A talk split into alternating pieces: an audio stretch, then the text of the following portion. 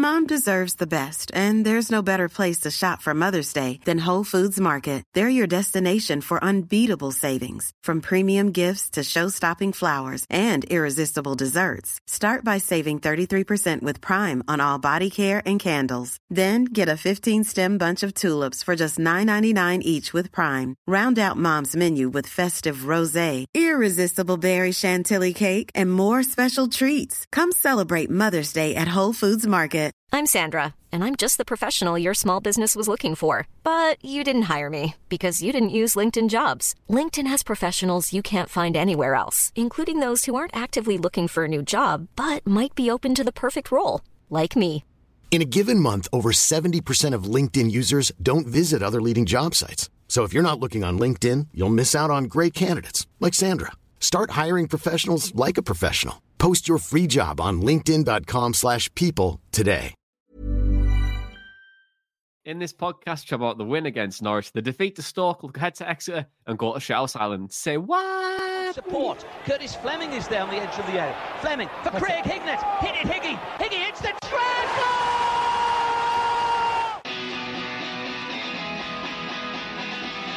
Ravanelli coming alive again. Juninho wants the ball played to him. Spots!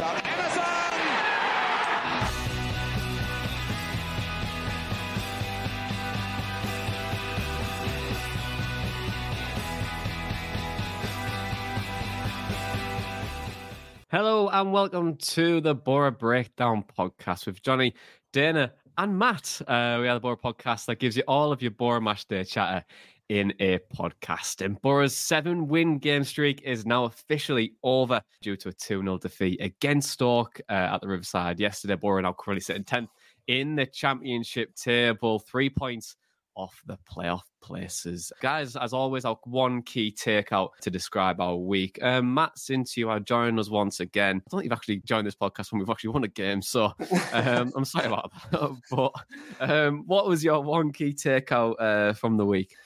Yeah, well, this is the first win I've had actually, so um, it's good. But Boro couldn't make it too. They had to bring us back down to earth with a bit of a bump, and I guess that's kind of my key takeaway a little bit. Like, never get too high, never get too low. I think the win streak was always going to come to an end. It's a shame it come to an end in the nature it did at home to Stoke City, who all just always seem to just enter a purple patch when they come to Riverside for some reason. But yeah, I think it's just to take the positives out of the seven game win streak, but not get too hooked on the defeat from yesterday. I think it's just a case of learning from it, taking it on the chin, and I think it's more so how we react to it and how we bounce back from it, and just not let what happened yesterday turn into a slump or a run of defeats or anything like that. So I think it's very much like what Carrick reiterates quite often in his interviews and stuff. Take the positives out of the winning run, take the not negatives, but where we can improve from yesterday, and just ensure it doesn't it doesn't snowball into anything too bad, and we can get back on the winning streak hopefully sooner rather than later. Yeah, absolutely. I mean, just one one defeat in what eight games isn't too bad. But Dana, uh, what's your your key takeout from the week? My key takeout is a question, actually. Was it the Hmm. most obvious outcome in football that Stoke were going to halt our winning run yesterday? Because I was thinking it on, yeah, I was thinking it on Tuesday night. As soon as the Norwich game finished, I looked at the calendar and saw that Stoke City were up next, and I could not shirk the feeling that we were going to lose to them. Obviously, them coming into the game off the back of successive victories, albeit at home, their away form. I was looking in at the stats actually. Only three teams had accumulated fewer points than Stoke City on the road this season Rotherham, Sheffield Wednesday, and Plymouth. So I was kind of gaining a little bit of a picture of they're coming into what Matt said, they're a purple patch. They're probably going to beat us. So basically, the moral of the story is if you want something, don't play Stoke City. And also, my, my other key takeout, sorry to have two key takeouts, is that I feel like Boro need a rest. We've got a uh, the Plymouth game, and we don't have a Tuesday game after that. It goes straight to Leicester the following Saturday. So I feel like that would be good for Boro just to recuperate. But we do have a tough two fixtures, Exeter and Plymouth, coming up. So it's going to be interesting to see how we perform in those because it does look like Boro getting a little bit leggy. Yeah, and look, it was a difficult day. So I think it was definitely an off day, a frustrating one, if that is well. I think the only highlight was seeing you, Matt. Obviously, we sit next to each other, don't we? So it's a, that was a highlight for me, and also our chips and gravy as well. But I think the I think the key takeout was uh, was that's football, isn't it? I think obviously the title of our podcast this week as well, and. Uh, you know you're going to win a lot of games with this team, and you know we've we've seen the best of Boro over the last couple of weeks. We've also seen probably the worst of us, and I think when you look at our you know our wins, draws, and defeats, you go that is the most tenth place side I think I've ever seen in my entire life. But I think we could be so much better in, in those moments. But I think overall yesterday there was too many players having off days and I've also thought Stoke played quite well and, and deserved the win in every single way. I think we'll obviously we'll break the game down shortly, but we'll let's go to the probably the highlight of the week. Obviously, it us beating Norwich, uh, Sam Greenwood and Sammy Silvera of all players uh, seeing the win at Carrow Road. I thought it was actually going to be a 2 0 win, and then they scored a lovely, lovely goal towards the end. But Matt, what was your overall assessment of the performance against Norwich? Because it was a big, big win for us, right? Yeah, it was a really big win. It's quite weird. My assessment's kind of improved more so since the game. I think during the game, I thought we looked quite well balanced. We looked in control. We looked quite composed. And I always look at Carrow Road as a really tough place to go. So sort of see Boro just play as well as we did was really good to see. And I think more so second half when we were one 0 up. I think naturally I was watching it and I was I was just I think it's because they had so much possession. I was getting a bit anxious and I wanted to like shake the TV TVs to say like Boro like stop giving them so much possession. I felt like we weren't keeping the ball for any prolonged periods, and I thought they were we were kind of inviting Norwich onto us a little bit.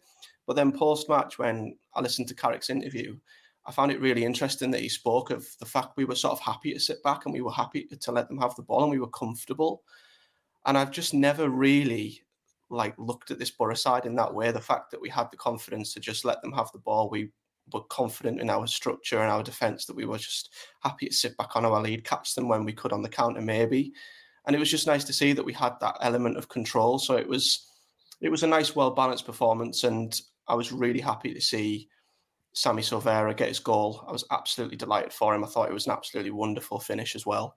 And it was probably nothing less than what we deserved. I yeah, they got a screamer at the end, and it was a bit gutting that Senny didn't get his clean sheet. But I think it was a really good performance. We showed so many different sides to our game, um, and it's definitely, I think, uh, uh, well, it should have been a platform to obviously keep building from. But as a performance in its own, I think it was one of our most complete performances of the season. Yeah, and, and then obviously it was a very tight first half as well. You know, Boro we're, we're in control for most moments. You kind of see what we were trying to do, but in the second half, you know, we scored very, very early um, with Greenwoods and a bit of shithousery, but we'll come to that a little bit later on. But do you think we were quite fortunate to to get that goal? Because was there a little foul in, in, in play just before we were scored? Oh, 100%. 100%. Jones on Giannoulis. I was really surprised that Giannoulis and the other Norwich players didn't appeal for that, both before the goal and immediately after it, I guess it was symbolic of a team that have pretty much waved the white flag under David Wagner. I, I wouldn't be surprised if he's sacked pretty soon.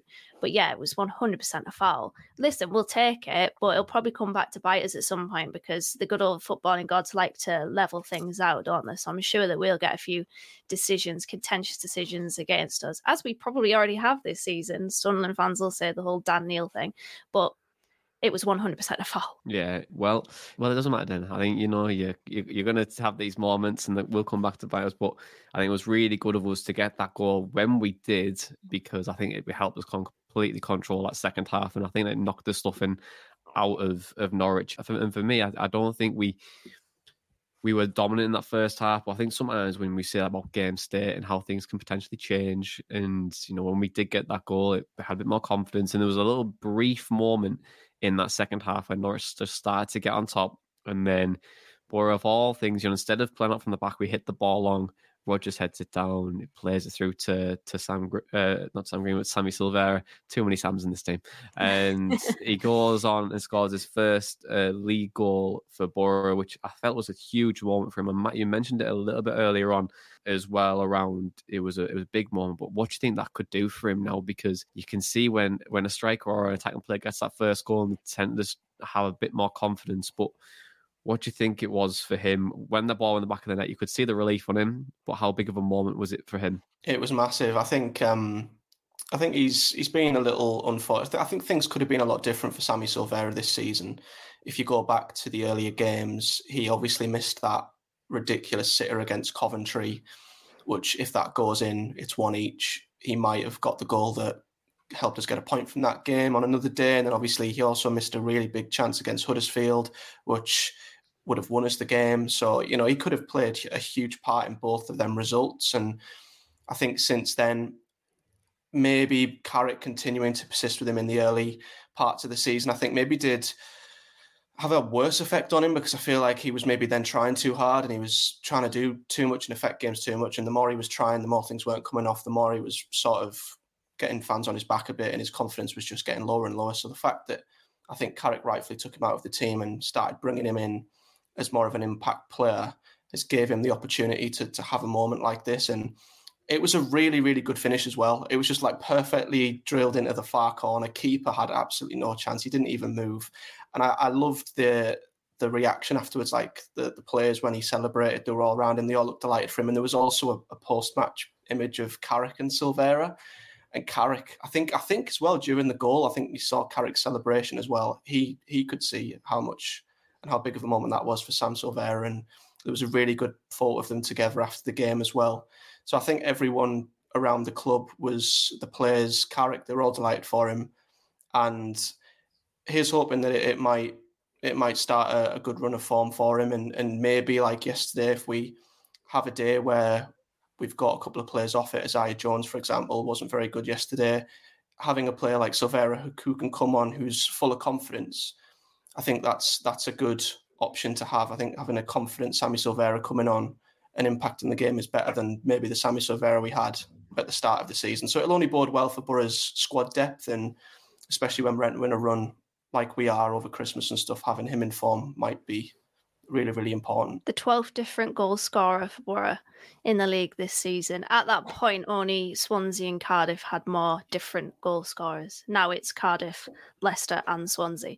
But yeah, 12 different goal scorers this season in the league, sharing the the goal responsibility. I would still like to see Boro have that main man up front that's getting that big, you know, the lion's share of goals. But it, it is good that going back to the whole narrative of like squad depth, what Matt said there, we've got players that are stepping up and chipping in. Yeah, and I want to come with like the, the changes that we've had this year as well. Then, like, you know, obviously when the end of the season happened last year, we pretty much lost 66 goals um, overnight with, you know, with Giles, Archer, Ramsey, and Akpom all, all leaving the club. And there's always a bit of doubt in your mind, especially when you have that recruitment. Uh, the recruitment as well coming in. How would you replace those goals? You obviously you, you try to do it in different areas, and we've spoke about that previously. But I think do you think results like Tuesday, given like how well Norwich started the the season and also the teams in and around them as well, and we're getting results with them, does it show that we can still compete at the top end of the table as well, like even with all the changes that we've had? I think we can compete for the playoffs. I think there's a few holes that need plugging in our squad, a striker, another striker, for example, that will probably push us that extra level. But I, I feel like it's kind of irrelevant, uh, Norwich's start, because they have been poor of late. But it showed a different side of Boro. It showed that we can really dig deep defensively. And we were put under a lot of pressure by Norwich. And I was going to put this in the Telegram chat, but I didn't want to jinx anything. Their final ball was terrible passing, shooting, crossing up until Jonathan Rowe's goal, which I was actually really disappointed we conceded because when you're on a, a clean sheet streak, difficult to say, then you want to keep that up. So I was a bit annoyed that we conceded that. But yeah, it, it, shows a different side of Boro that we can dig deep and we can be really good defensively when we're put under pressure. And I think we defended incredibly well. Even the goal that we conceded, I don't think it was anything poor defensively, but it shows a side that we can be solid defensively, and we haven't really seen that be the narrative under Michael Carrick. So I was really glad to see that, to be honest. Yeah, and obviously that win as well, seen uh, go up to seventh in the championship table on Tuesday night. Uh, and Matt, like Boro went from the bottom of the league to seventh in the space of a month. so it was great for us on this podcast as well because obviously you know it's all doom and gloom one moment and then you just talk about seven wins the next. But um, how would you describe Boro's turnaround? Because it's nothing short of impressive, right? Yeah, it's been amazing, and I'm delighted for Carrick. Uh, it's it's quite interesting, really, because we look back at the the the early start of the season, and it's quite it's really nice to see that what Carrick was saying and, and it's proved true. You know, he, he kept saying he, he kept coming out, and I think it was even on the podcast I was on previously. Actually, we were talking about a quote that he come out and said where he said, you know, he was saying, I keep seeing good things in training. I'm seeing good things. I'm seeing promising things. And of course, at the time, it was really hard for fans to see that. Um, when results were as bad as they were, but the data was backing up the fact that Boro were performing really well. We were creating chances, and it is a case that these things normally level out. So it was good to see that he's proved right. It, it shows he is a very good coach. It shows that he knows what he sees, and he's not just you know just coming out with absolute nonsense like managers have done in the past to try and keep fans on side or maybe throw players under the bus. Like we can trust Carrick with his process, we can trust him in his words, and it was just nice to see that all the hard work and the new signings have come in and made a good impact. And everything that I, I feel like we were working hard towards that maybe wasn't quite coming off at the start of the season, we were starting to see that bear fruit a little bit. So I was really happy for the team. I was really happy for Carrick. And I think it was also just a real relief because it was tough at the start of the season. It felt very reminiscent of last season. So maybe we shouldn't be surprised to see that we've just absolutely shot up the table as well. But I also think it should come with a slight, a slight air of, of not not complacency, but I think we should just also be wary that as quickly as we can maybe fire up the table, it's very very tight, and we could quite easily slip back down it again if we have a bad run of results. So it's great that we've gotten up to this point. I think it's even more important that we build on it, and like I said at the start, we don't sort of let the last six or seven wins mean nothing and we slip back into a poor run of form. So it's I'd like to look at it as a platform we can build on heading into the Christmas period. But it puts us right in the mix. And I would never have thought that Boro would even be in the playoff mix before Christmas, like earlier in the season. So to see us in the mix before the end of October, it just gives you that excitement and confidence that we are possibly going to do something special this season, which is hopefully playoffs. Yeah, I hope so too. I think the the turnaround just kind of emphasizes what the championship is, isn't it? It's just silly. It's just a really silly league, and any run that you can can have, you can shoot up the table, you can shoot down it. And we've seen it last year. QPR were a prime example. They were second, I think, um, in about November time, and they end up nearly getting relegated. And look where they are now in, in the division. It looks like Neil Warnock's going to take over there uh, as well. Shock. You know, the, I know, shock horror. Wheel Neil Warnock out every time yeah. there's a problem at a football club. he, he, returns. You know, obviously he doesn't have a, a Delta uh, this time around, but it's uh, it's going to be interesting if he does take that job and how they do it. But in terms of Boro, it's a really good turnaround, and I think we've been really impressive all the last few games. And it shows that we can really compete, and we've got quality in this in the side, but we do have a lot of injuries. How will they catch up to us? Will they not? And we'll come to that a little bit later on. But I think the win yesterday and the win streak has, and what we've done, hasn't been short of shithousery um, because we've been we've seen some shithouse moments across the last seven games and in the game against Norwich there was a bit of shithousery uh, once again so on that note, let's go to Shithouse Island.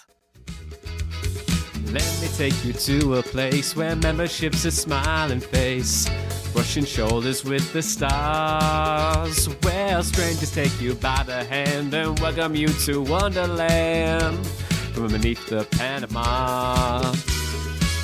Shithouse Island drinks are free. And sunshine, there's enough for everyone. All that's missing is the sea. But don't worry, you're a shithouse.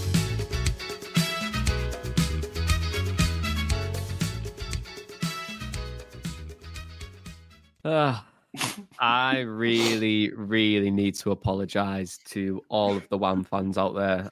I'm sorry I keep like ruining Wham for you, to be honest. But Dana, there was Shithousery who enters uh, the Shithouse Island this week. Yeah, it is Sam Greenwood. We seem to really, really like doing this, but at Carrow Road, there's a particular corner, and if you are eagle eyed on our Shithouse Island, you'll know that Hayden Hackney and Ryan Giles were inducted to the island last season because they Hmm. shushed that particular corner at Carrow Road.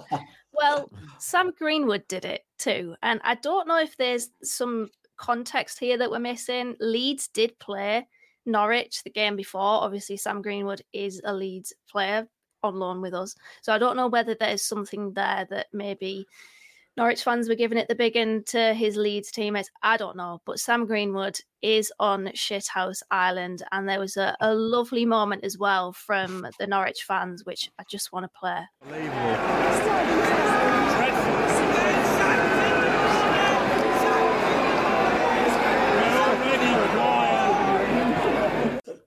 We're already quiet. it was brilliant. Like he's shushed. Oh. Like I mean, to be fair, he's not wrong, is he? And that is brilliant reaction from that Norwich fan.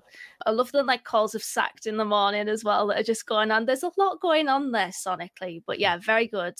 I don't know what the context is, but we do like shushing the Norwich fans. I don't know what that corner has done to us, but it seems to be Shithouse Island HQ, Carrow Road, and I'm not mad at it. Mm. Yeah, meanwhile, there's a hotel there already. It's on the ground, so you know it's like and it's, it's cheap, it- you know, cheap facilities.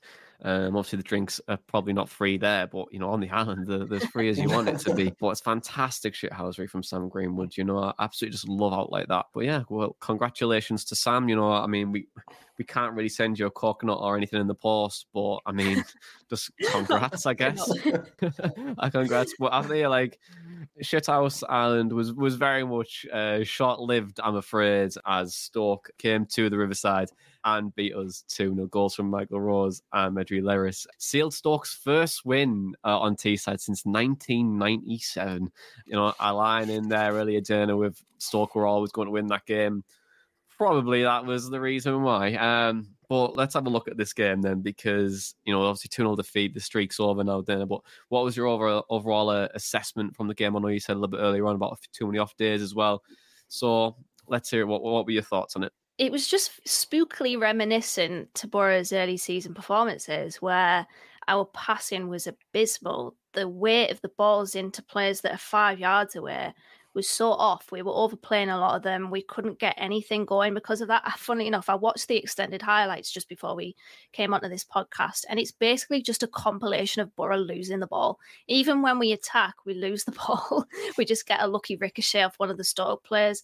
Yeah, I mean, to be fair to Stoke, I will give them credit because I think they deserve it. Boro scored in each of their last eight games coming into this one, scored 12 in our last five. The fact that they've kept a clean sheet with Jack Bonham in goal, who a lot of Stoke fans are saying is a League Two standard goalkeeper. I think they mm-hmm. deserve credit for that. They kept it solid, and Boro had no answer to that. There was a point in that first half where Sam Greenwood had the ball on the left hand side, approaching a crossing position. And I'm looking at the Boro players trying to get into the 18 yard box. No one is. Josh Coburn's the furthest player forward and he's jogging. And that reminded me of Coventry away when Don Goodman pointed it out on Sky Sports commentary that there's just no Boro player busting a gut to get into the box.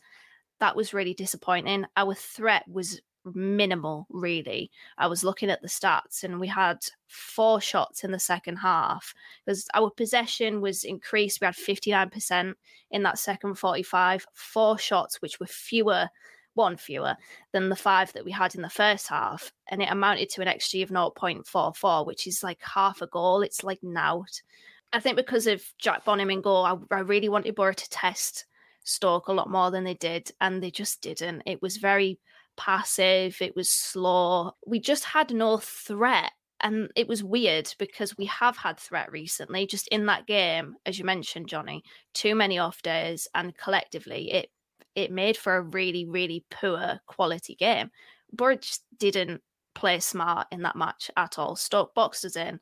They managed the game in the second half, and we had no answer to it. Yeah, and, and on that as well, you know, I think there was there, was only a few moments in the game where I thought we, we were hoping to try and get something. It was when we changed it really, um, and brought on all our little dribbly boys. And in terms of Morgan Rogers and Sil- Silvera, it kind of opened that weakness up. And I thought these Stoke players, they don't like players running running at them. And we were playing it from side to side. It felt like we were kind of playing into their shape and trying to make things really difficult for us. There was a moment in the first half where Jones got past his man really quickly, create an opportunity, and we didn't really maximize that. And I think when Rogers came on, like a Laugh came on, and we're willing to run at the Stoke defence, that could have potentially unlocked something if we had more time. Uh, but we didn't really do that, and I thought we was a really poor and an off day yesterday. But Matt Okarek said, um, you know, he, in his press conference at the end, uh, he said it was one of those days, and that's that, that's football, I guess. Uh, but why why do you think that was? Then why, why do you think there was one of those days of Boro? I think it's a mix of too many players being below the required level. It was an interesting conversation on tees yesterday, which I agree with. I think Mado might have mentioned it that if you if you have two or three players performing, you might be able to make the substitutions or you might be able to have the players around to, to get you through and you can get away with it. But when when you've got the majority, I mean, I, I can maybe, I kind of think of maybe one or two or even three players that were at the required level yesterday. I think that's always going to make things tough. But it was also I think a bit of a tired and laboured performance from Boro. I feel like the intensity wasn't quite there. The passing was off. It was weird. I think ten of the the eleven started against Norwich, and they just look like they'd not played together before, or at least in the last few weeks. They were just not on the same wavelength whatsoever. The passes looked tired. As you say, you made a good point there about the when we were in attacking areas, getting into the box no one was there. We weren't attacking the ball. I think there were a couple of times where we'd whiz a ball across the, the, the box. I think I remember there was two or three, but there was no one really there to capitalise. So I think Boro deserve credit that we've managed to get through the last few games with the level of injuries that we've had. But inevitably, I think it will catch up with you at some point. And I think maybe we were looking a little bit leggy, a little bit tired in that performance yesterday. And, and as, on top of that, Stoke obviously defended really well, and I think they do deserve credit. But at the same time, they just had to do what was necessary to beat Boro yesterday. I think the, the, the timing of their goals was really important as well. Scoring early stopped us gaining any momentum. I, I can't recall even like a five or ten minute period in the game where we had like sustained pressure. You look to like the Birmingham game, we were knocking on the door all game, and we finally got our rewards. Whereas yesterday, I can't even think of a sustained period where we really had Stoke under pressure. So yeah, we were just we were like a car that was like starting and we were going into like first and second gear, then we'd stall and break down again, and it just felt like we were just going to go through that cycle over and over. And if we'd have still been playing now, we still probably wouldn't have scored. So it was just one of them days. That that is the mm. the way to sum up. Yeah. Is there any concern at all in your mind, Dan, around so many players having so many off days at once. I don't think concerned is the word. Obviously, within an isolated game, it wasn't great, was it, to see how many players? I think Crooks was the only one that was on song. Going into the Exeter game, if the levels are very similar, then I think I'd be worried because it would probably have this overarching thought uh, attached to it that Boro are very tired and need a rest. Because I took from that game all of those sloppy passes, all of those misplaced ones, very leggy type of performances and actions within a game, and not concerned for that game specifically, but let's see how we play against Exeter. If it's very similar, then I think it is cause for concern a little bit. Just quickly, why do you think we are a bit laggy, Dana? Because like we've only just came back from an international break, so you know we've we've had we've had time to relax and maybe work on something on the training ground. You know, I only had a couple of games uh, since, so why do you think we we do look a little bit laggy? I don't know, to be honest. The point is and will be made about injuries and. Mm they will catch up eventually. I kind of see it that, well, we've had injuries for the entirety of this run. It wasn't ever a problem then. Now it we've lost and it is. It's a very strange one. Maybe it's mental fatigue. I don't know. Maybe it's just a one game thing. Maybe we just went into that game and we were all prepared and it just didn't work. Sometimes that happens in football. Sometimes it's not something to really look into too in depth. I guess we'll probably have more of a thought and an opinion on that if it continues into like the next few games. So fingers crossed it doesn't. If we freshen up against Exeter, then we can probably nail the Stoke game as a bit of an anomaly and a one off. But we have to make sure that it is a one off because if this becomes a bad run, as Matt said earlier in the show, we could very easily sink down the table because it is that tight in that seeded batch in the championship. So, yeah, very peculiar, but we'll probably find it more interesting to think about as the games progress. This is Paige, the co-host of Giggly Squad, and I want to tell you about a company that I've been loving, Olive and June. Olive and June gives you everything that you need for a salon quality manicure in one box. And if you break it down, it really comes out to $2 a manicure, which is absolutely insane. It's also so easy to get salon worthy nails at home with Olive and June. The difference between how your nails used to look when you did them yourself and now with the Mani system is a complete game changer. The best thing about Olive and June too is it's a quick dry. Dries in about one minute, lasts for five days, and full coverage in up to one to two coats. Visit oliveandjune.com slash perfect Mani 20 for 20% off your first system. That's oliveandjune.com slash perfect Mani 20 for 20% off your first system. I'm Sandra, and I'm just the professional your small business was looking for. But you didn't hire me because you didn't use LinkedIn jobs. LinkedIn has professionals you can't find anywhere else, including those who aren't actively looking for a new job but might be open to the perfect role, like me. In a given month, over 70% of LinkedIn users don't visit other leading job sites. So if you're not looking on LinkedIn, you'll miss out on great candidates like Sandra. Start hiring professionals like a professional. Post your free job on linkedin.com/people slash people today. Mom deserves the best, and there's no better place to shop for Mother's Day than Whole Foods Market. They're your destination for unbeatable savings, from premium gifts to show-stopping flowers and irresistible desserts. Start by saving 33% with Prime on all body care and candles. Then get a 15-stem bunch of tulips for just $9.99 each with Prime. Round out Mom's menu with festive rosé, irresistible berry chantilly cake, and more special treats. Come celebrate Mother's Day at Whole Foods Market. Burrow's furniture is built for the way you live.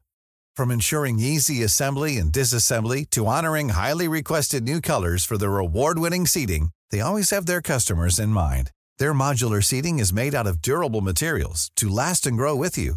And with Burrow, you always get fast, free shipping.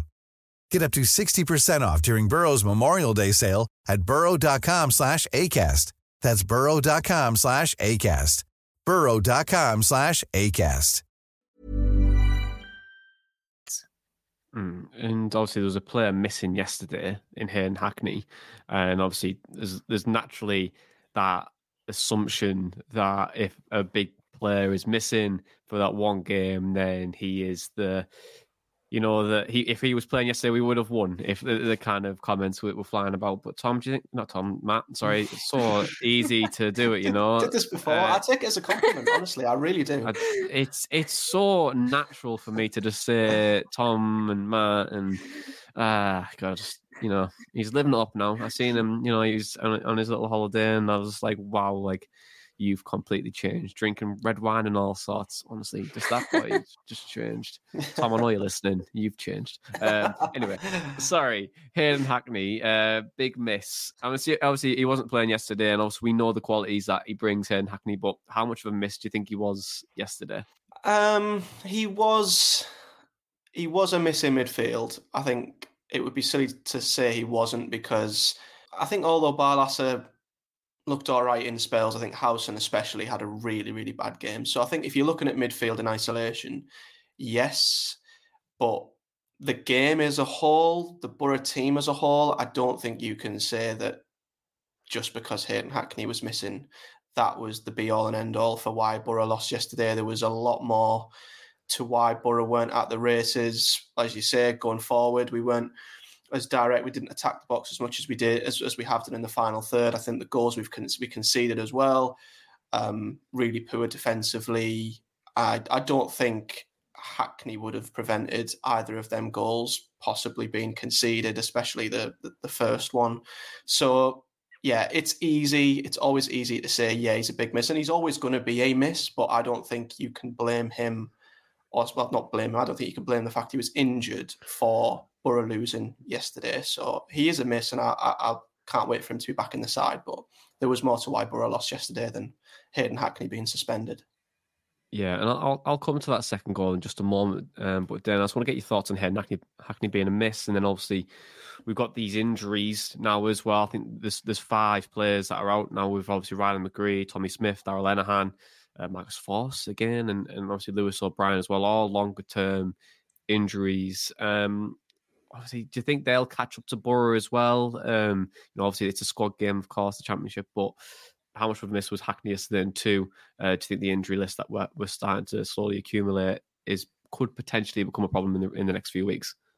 Yeah, I've seen a lot about Hackney and we missed him and this, that, and the other. And of course, we're going to miss him because Hayden Hackney is one of our best players. So if you take one of your best players out of your team, then you're going to feel that absence. But his absence wasn't the reason why Boro lost yesterday. And I'd even go as far as saying if he was in the team, Boro still would have performed poorly and we still would have lost that game because collectively, they were off. Apart from Crooks, who had a good performance, they were all very below the standard that they've set in recent weeks. And Hackney wouldn't have changed that. Of course, he's a fantastic player. He's fabulous to watch. He's got a wonderful career ahead of him.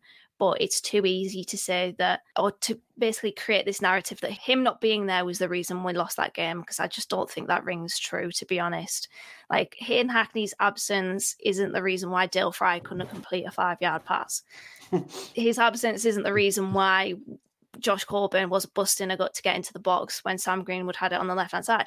It's it's obvious that he's a miss, but I just don't think that his absence was the reason we lost that game. We lost that game because collectively we're off. We conceded two poor goals, as Matt said. Hayden Hackney being on that pitch would not have eliminated the goals that we that we conceded, and I don't think it would have brought Boro back to a performance level where we were good enough to win that game. Yeah, it was definitely a performance which you want to forget very, very quickly. Um, but I want to have a look at the, the second goal from from Stoke yesterday because it was a, a really interesting uh, match and obviously tactical battle from Stoke yesterday. Obviously, they were really trying to be expansive when they got the ball and try and break with pace, but also the two v ones that they were trying to to make on both wings really and try to really nullify Boro's uh, width play. And obviously, it kind of starts really you know, Middlesbrough got a 5v5 on the, well, Engel's left, Stokes right. And do you think that Boro are pretty much containing uh, Stoke at this point?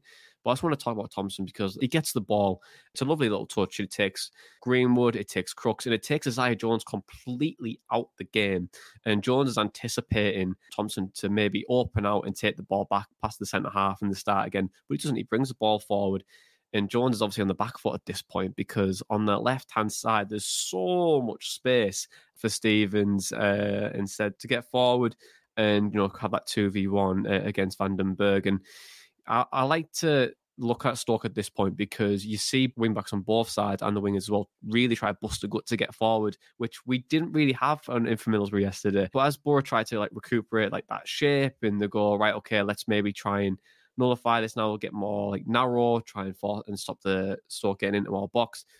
Green was just, just jogging back, um, and he's sensing Léris going forwards, and you, you can see him just checking him and checking him and checking him. He's not, he's just jogging, he's just jogging, and they do get that ball on the left hand side. Boro should really have an 8v5, and it isn't really a dangerous position to be in where Boro are. What you do want is Greenwood to really try and line up with with Barlaser, with Howson, with Jones, and also Engel's got uh, Johnson to look after as well. And McNair's after uh, Dwight Gayle, who is, I can't believe he's still alive and he still exi- exists, but he is. But then obviously when he's jogging back and he, he's still checking him, he's still checking him, but he hasn't looked. And then by the time the ball comes to Johnson, it's already too late because um, that 2v1 against Engel's already there. And then they go on to to score. And Middlesbrough, you know, after two goals down. But when you look at the goal, again, like it really does start from that play through from Thompson, how he opens his body up and gets that ball on that left hand side. And then you see the wingers on both sides really get forward. And Greenwood, Greenwood stops and stops and stops. And then it's already too late. And then it's already in the back of the net. And Stoke go on to, to score again. So, I mean, he was in Shouse Island uh, a moment ago, Sam Greenwood, and now he's in the shit defending club um, for not getting back too much. But I can't really blame him too much. It was a lot of off days yesterday, but got to be a little bit better in those moments. But let's move on now um, to podcast questions.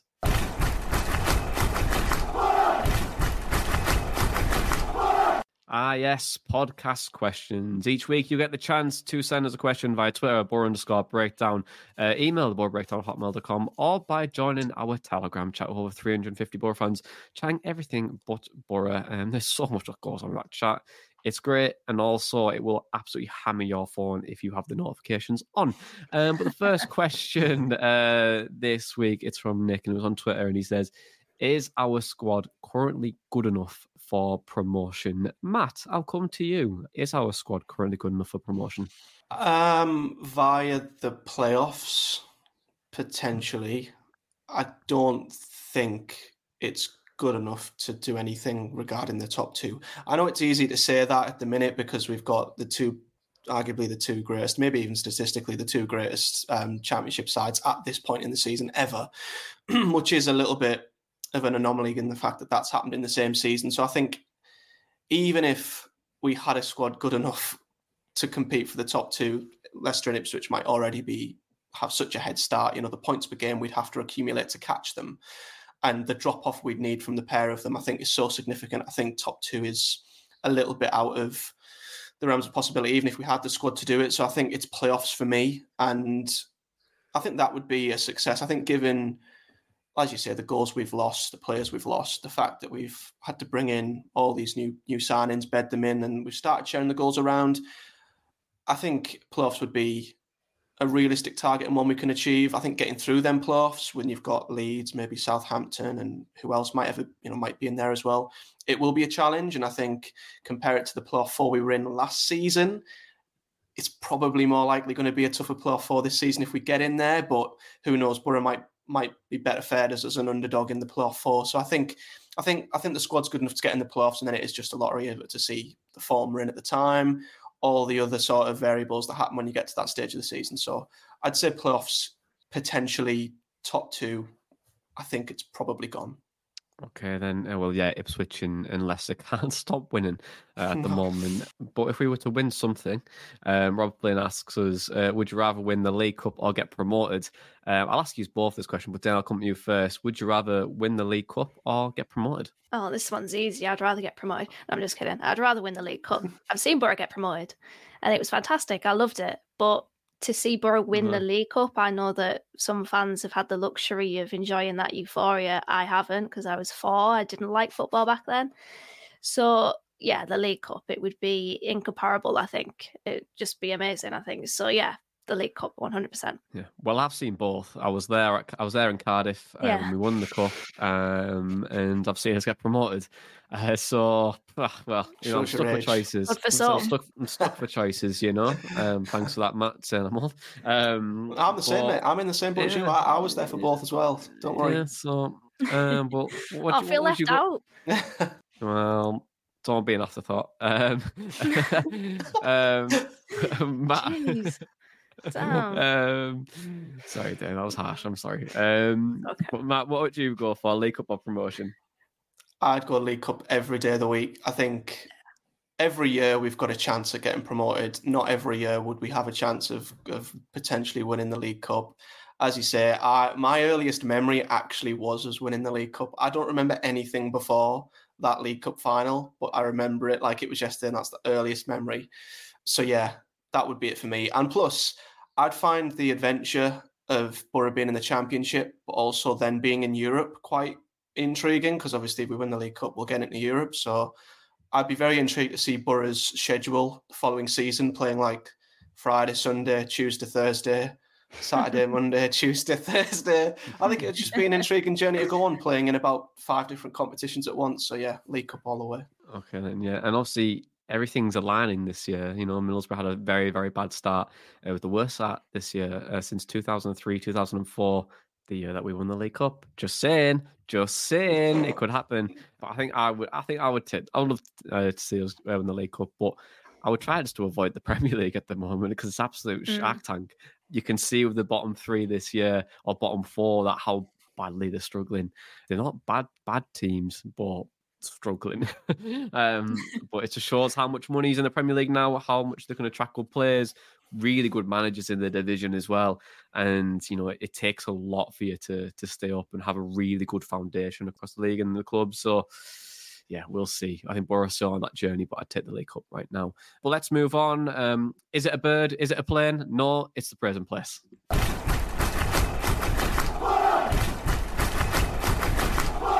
Yes, the praise and place, uh, the only place let's give praise to a player, coach, staff member, Matt's parrot, and also Dana's lovely shirt and no egg sandwiches with her today. um, so, praise and place, guys. Who gets your place in the praise and place this week? Uh, Dana, I'll let you go first. Who's in your praise and place? I'm going to put Matt Crooks in there for his performance yesterday.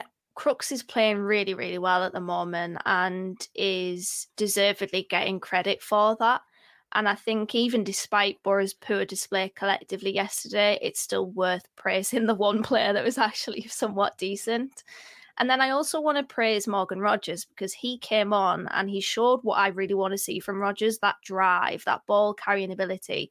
He won a couple of fouls from those positions where he was taking the ball from deep and accelerating and advancing up the pitch. Um, and he linked up quite well. He had that chance where uh, drew a save out of Jack Bonham, which is more than what most of the Boro players could muster in that game. And I think he was bright off the bench. So Morgan Rogers is in there, and Matt Crooks is also in there in the praise and place this week. Congratulations, uh, guys. Um, Matt, who's in your praise and place this week? I think it's hard to disagree with the tree. He was the only the only player who could say come out with credit in both games. So yeah, I think he's got to be in there. I think other than Crooks, I just love Seny Dieng so much. I think I'm going to have to start up the Seny Dieng fan club. Honestly, I just love that guy so much. He's slowly becoming like my favourite Boro player, and he's he, he, is really, I think, showing himself to be one of the best goalkeepers in the league. I think I think we've had QPR's pants down, to be honest with you. And I still laugh going back to the tweets at the start of the season when we got Dieng, and they were like laughing at us saying we've got a terrible goalkeeper and all this. And I think Dieng has been absolutely amazing. And if it wasn't for the first goal that we conceded yesterday, which he probably could have done better with, he would have probably been in there as well. But I just want to just put my love out there for Seny. And um, as I mentioned earlier, I think Sammy Silvera as well, just because I was I'm just really delighted for him that he, he was able to get his goal. And I think given what he, what he's been through this season, I think the way he took that goal was was really impressive as well. So I'll give him a shout out too. Yeah, I'll put uh, Sammy Silvera in mine as well. I think he you know, I was very, very happy for him for to see him score. I think when I was seeing those misses earlier in the season, after a really good preseason as well, I just thought, oh no, why? But a lot of players, you know, they are starting to come good. Um, and also, I want to give a shout out to my boy Lukas Engel as well. You know, he's he's playing really well at the moment. Collectively, everyone had a bit of an off day yesterday, but I thought he was okay. Probably wasn't really helped by Greenwood too much uh, on that left hand side, but I think he's he's slowly winning a lot of fans over again, uh, Engel. After a start, really, which I think was really unfair, like how everyone was, you know, slating after like maybe what one half of football, I think, against uh, Wednesday, which I know, fair enough. A lot of people, you know, were coming for us uh, for that one, but I think he deserves a bit of praise for his turnaround and what his performances have been, and also Sam Greenwood as well. And shout out to Crooks as well, just for being a, a tree. But let's uh, move Bar on. is low. Uh, yeah, you know, well, we need trees to breathe, Dana. So he's Yeah, he's he's, play. he's there. You know, fair play to. Matt Crooks to- is my oxygen tank. He's the reason that I live. If you like, yeah. Um, it's- guess. um, I guess, yeah. Uh, well, this this this podcast got deep really quick. Um, let's uh, let's move on. Um, it's trivia time now. It's part of the show that I like to call trivia because we talk about trivia for thirty It's seconds. quite self-explanatory, isn't it? Um, yeah, it says exactly what it says on the tin. You know, don't give much away on this podcast, do I? But the, the question this week, it could be a difficult one for you guys as well. Is can you name five players and a manager who are linked between Middlesbrough and Exeter? You have thirty seconds. Okay, this is a bit of disclaimer as well. It is recent 30 names seconds. only. Is recent names only. I might just give you a bit extra time because I can. Um, but there is there is some players that probably backdate the five names that you might find or you might have. But yeah, I, I felt a bit bad. I felt a bit bad for you because some players were like 1930s, and I was like, unless you know you're a time traveler, you're probably not going to be remember that one. But anyway, your 30 seconds starts now.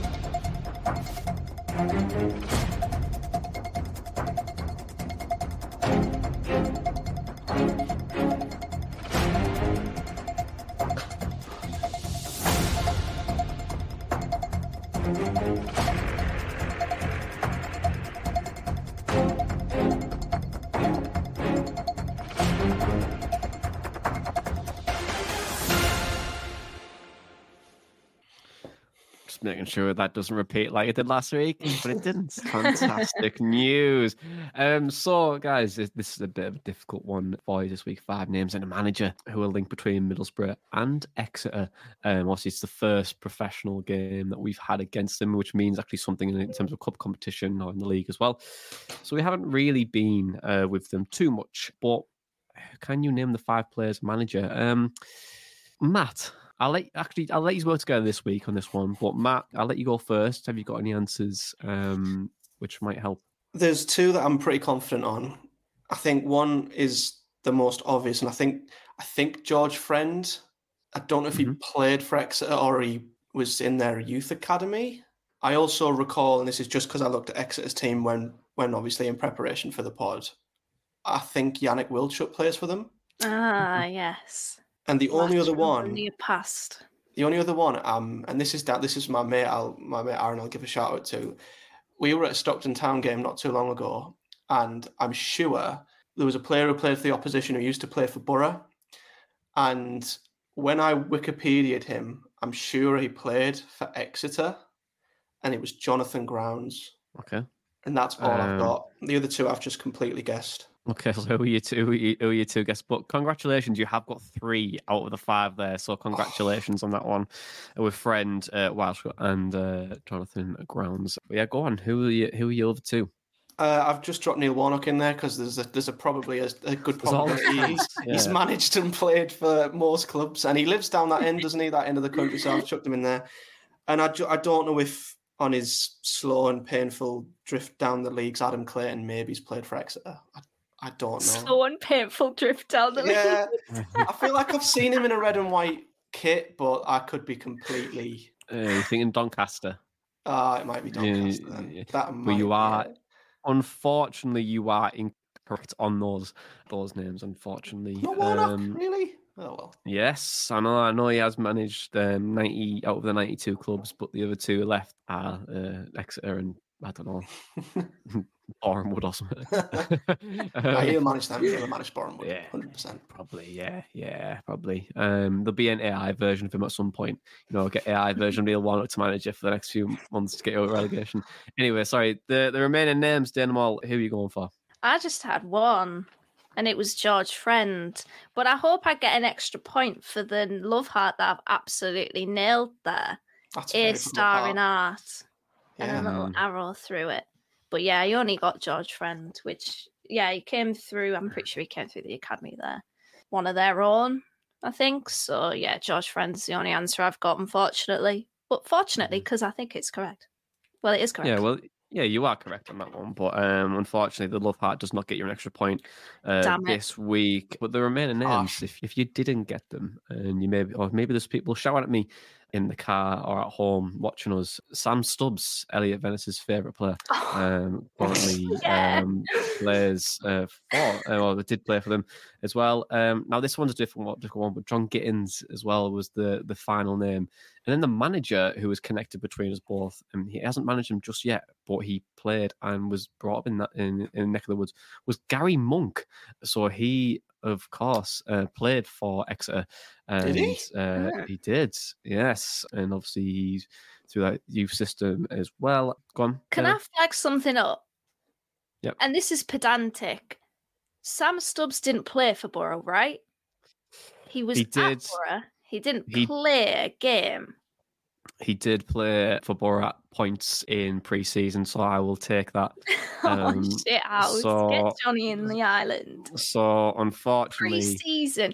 Jamie Patterson played for us in pre-season. Does that count too for a yeah. future question? Yeah, definitely. Um, Dana's just not happy you didn't give her a point for a love heart. That's all it is. She's I'm just well, furious. Grow up. Uh, there's, no need for that. there's no need for that.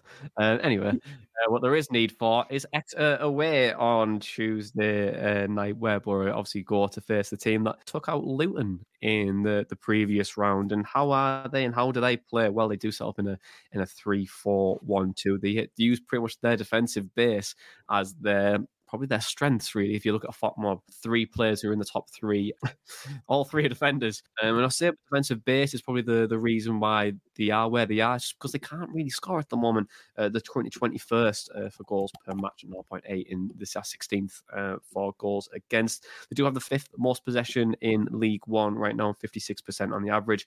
And in a 3 4 1 2 ship, they really try and get the ball out wide quite quickly and try to break teams down with the channels. And I think that's where Middlesbrough might find a little bit of problems coming in that game.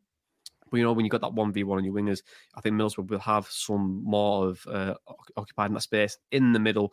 It would be a really, really difficult game for us. And I think if they if we stop their combination players and we stop them getting balls in the box, I think Boro could potentially get some. But it could be a really, really difficult game for us um, on Tuesday. Obviously, they did beat Luton. It was no fluke, um, and Luton were in a bit of bad form and they haven't really picked up since. Um, but guys, want to do your predictions as well. But how we feel about this game? Can Boro go one step further in the League Cup? Matt, what's your prediction uh, for the game on Tuesday?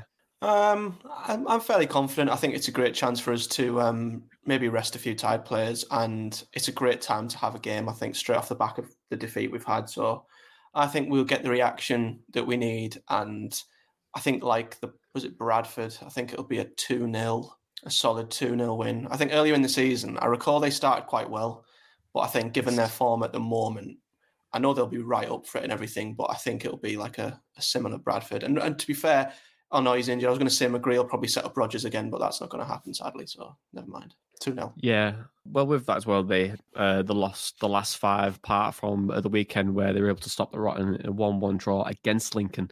Um, so, so it's a big, big point for them. But of course, they did start the, the same. Mean, full of confidence, but haven't won a game since, unfortunately.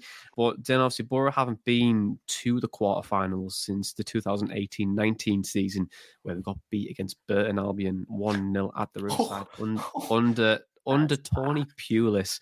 Um, we didn't actually have a and a fun fact for that night, we didn't have a shot on target, which is very Pulis. yeah, very Pulis. Very on um, brand. Against Burton. yes, Burton Albion. Jesus. Um, look, I don't write the rules, you know. I don't write history, but we did get beat um, at home. Uh, two of them, 1 0. Uh, but then, uh, what's your predictions and thoughts on the game against uh, Exeter? Uh, I think we will win, but I think it's going to be tougher than it might suggest initially, mostly because I think we'll make it harder for ourselves. I'm just looking at Opta Analyst now, actually, and in terms of XG against in open play, Exeter are ranked pretty well, 10.35 XG. Um, so that's the fifth best in League One. However, they are underperforming that because they've conceded 15 goals from open play. So there's maybe a little bit of an issue there for them defensively, or maybe in certain moments in games. And they are the worst team in the league in terms of the form in the last six games. Just the one point picked up, two goals scored, and 12 conceded. So it's a banana skin, I feel. But I think Boro will get the job done. I'm going to say a 2 0. I'm going to go with Matt 2 0 Boro.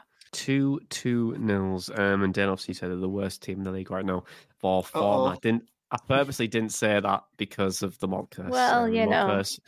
Uh, the official, bringing it back. Curse, yes, the official curse of Middlesbrough Football Club um, joining us again. Um, I, to be honest, guys, I I can, I can see Exeter scoring. I can unfortunately. Uh, but I do think Boro will will just just have enough.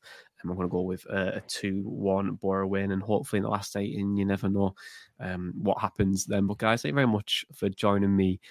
As always, and to listeners and the viewers, thank you very much for watching us, listening us. Don't forget to give us a five star rating on your podcast provider, a thumbs up on YouTube, hit the subscribe button, and all that kind of fun stuff. But for right now, Middlesbrough gets stalked by Stoke, and the seven win streak is over. That's football of the Boro Break. Mom deserves the best, and there's no better place to shop for Mother's Day than Whole Foods Market. They're your destination for unbeatable savings, from premium gifts to show-stopping flowers and irresistible desserts. Start by saving 33% with Prime on all body care and candles. Then get a 15-stem bunch of tulips for just $9.99 each with Prime. Round out Mom's menu with festive rosé, irresistible berry chantilly cake, and more special treats. Come celebrate Mother's Day at Whole Foods Market. Market. Mom deserves the best, and there's no better place to shop for Mother's Day than Whole Foods Market. They're your destination for unbeatable savings, from premium gifts to show-stopping flowers and irresistible desserts. Start by saving 33% with Prime on all body care and candles. Then get a 15-stem bunch of tulips for just $9.99 each with Prime. Round out Mom's menu with festive rosé, irresistible berry chantilly cake, and more special treats. Come celebrate Mother's Day at Whole Foods Market. No.